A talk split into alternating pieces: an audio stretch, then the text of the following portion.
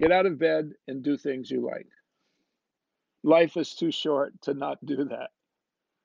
You know, and follow your own path and find people who aren't negative towards what you want to do.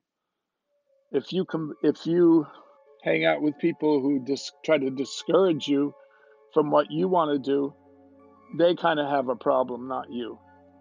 And you know, people need to be themselves. And everyone doesn't have to be an artist, but let's let the people who want to be artists be artists. Welcome to Local Wire, a community news service podcast that brings Vermont news to your ears. My name is Manny Gusky, and I'll be your host for this episode. Today, I'm going to talk about what it's like to be an artist in Vermont. I interviewed visual artist and writer Doug Knapp. When I started doing art again, I just liked it so much. Like I, I guess I said a little while ago that I, I wanted to do it all day. I didn't want to do it as a hobby. I wanted to get up in the morning and do art all day. And so that's kind of what I did.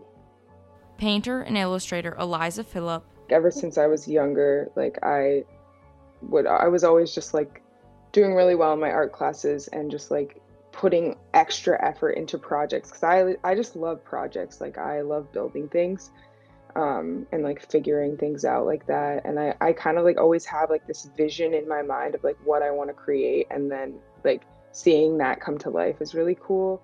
And contemporary realist painter Katie Rundy you know, we think of like artists as like possessed by the art and you just have to do it. And like in a sense I've been that way. Like I always drew growing up, but it was really like uh so much of it was like, I'm good at this, therefore I'm gonna do it to like show off and like make myself legitimate in the world.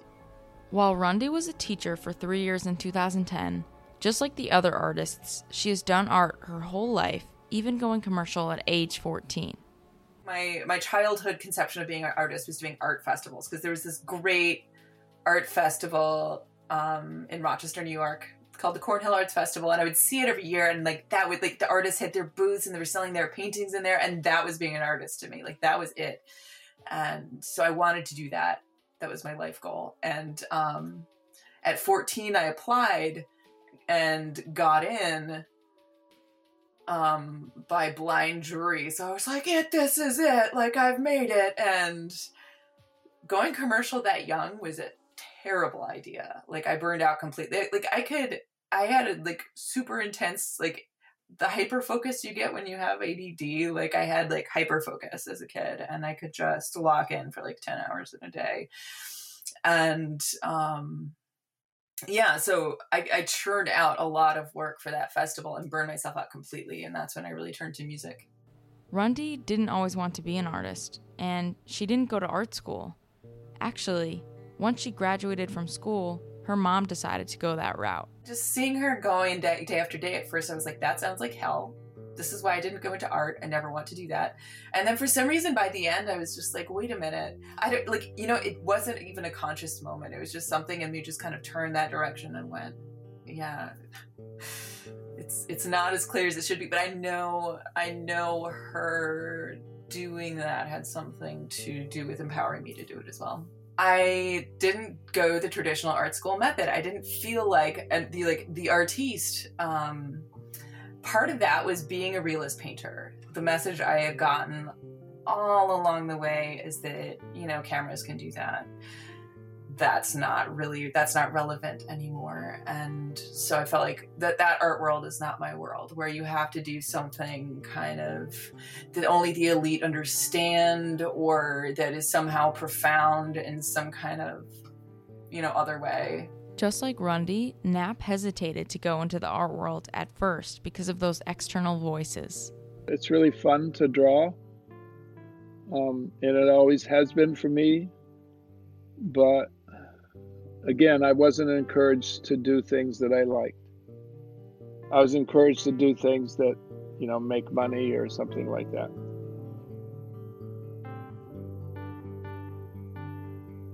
Pick something you like and stay with it if you really like it and seem to you have to have some sort of talent but give your permission yourself permission to do it and and keep doing it besides the external voices the internal voices can also be harmful Here is Eliza Phillip. Imposter syndrome is like so real and I've I definitely have that and I've been like working to like appreciate my own art, but like everyone's art is worth seeing and like the more that you put yourself out there i think like the more you'll be rewarded and like yeah it's just like worth it to try at least and if that's something that you want to do you should not let anything stop you you have to have like blind faith in yourself and your work keep moving forward through all the insecurity that is inevitable I don't think there's any point in the process where you're just like, I've made it now. You have to have this blind faith in yourself and do it. And at the same time, you somehow have to like get your ego out of the way. A, so the work is good and like sincere and like B, so that you don't take all your rejections as reflections of you as a human being. Some of the other struggles these artists have gone through is getting clients and staying afloat.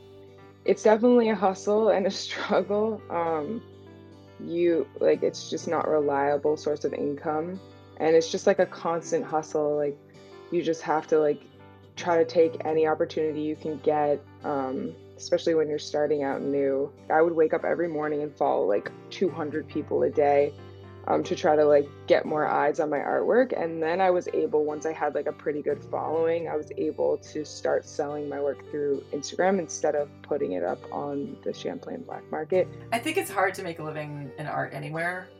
I wouldn't recommend it just like for fun. It's been brutal brutal. I wouldn't change it but I've worked myself into legitimate exhaustion. The way I've gotten through it is actually in a Vermonty way by being able to do a bunch of different things. It's such a Vermonty thing to do. Like, I'm going to teach yoga and I'm going to do this, I'm going to do that. And for me, having music kind of balance, balanced out the um, isolated part of studio art. Um, but also helped me make a living. It really helped me stay afloat. These artists elaborated on what it's like to do art in Vermont being an artist. It's tricky. It's a hard thing. Who knows if it would be a different, but I would imagine that it's probably pretty hard being an artist anywhere. Vermont's a good place to to make art. You know, it's cheaper rent and stuff. Although in Burlington it's pretty expensive. Having things up in different places around Burlington has been awesome. Vermont in general is a wonderful place to be if you want to separate yourself from the hum of the like that insistent hum of like cultural kind of like cultural hegemony like what the art world is telling you to do it's a good place to come and be free really. And i feel like the art world reflects that here. And, and like all the artists i've met here there there's not as much ego as you can run into elsewhere after working in the Vermont art space for roughly 25 years, Knapp has realized that his work is best when he strictly focuses on his own creations rather than anyone else's. I just, I, you know, I kind of like to just do my own thing, but is anyone's thing their total own thing? You know, probably not. You know, we all come from different places, sort of. If, if you know what I mean. Is anyone truly, truly, truly original? I doubt it.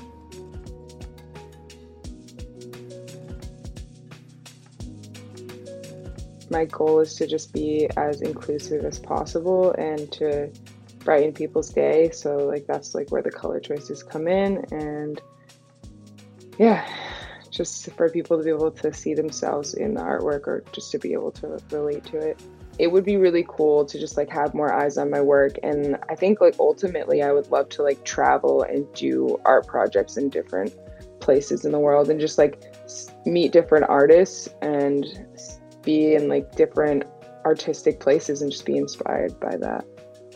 The best part i would say about it is just like meeting people that are really inspired by the artwork and just talking to them and seeing their face when like they get a piece from me. Also i just love it. Like i love painting and i love drawing. So when i'm able to like do that stuff it's just a reminder that like of why i'm doing it. Be really in touch with your feelings. Try to find out what you like what makes you feel good and do that. Or try to find a way to do that.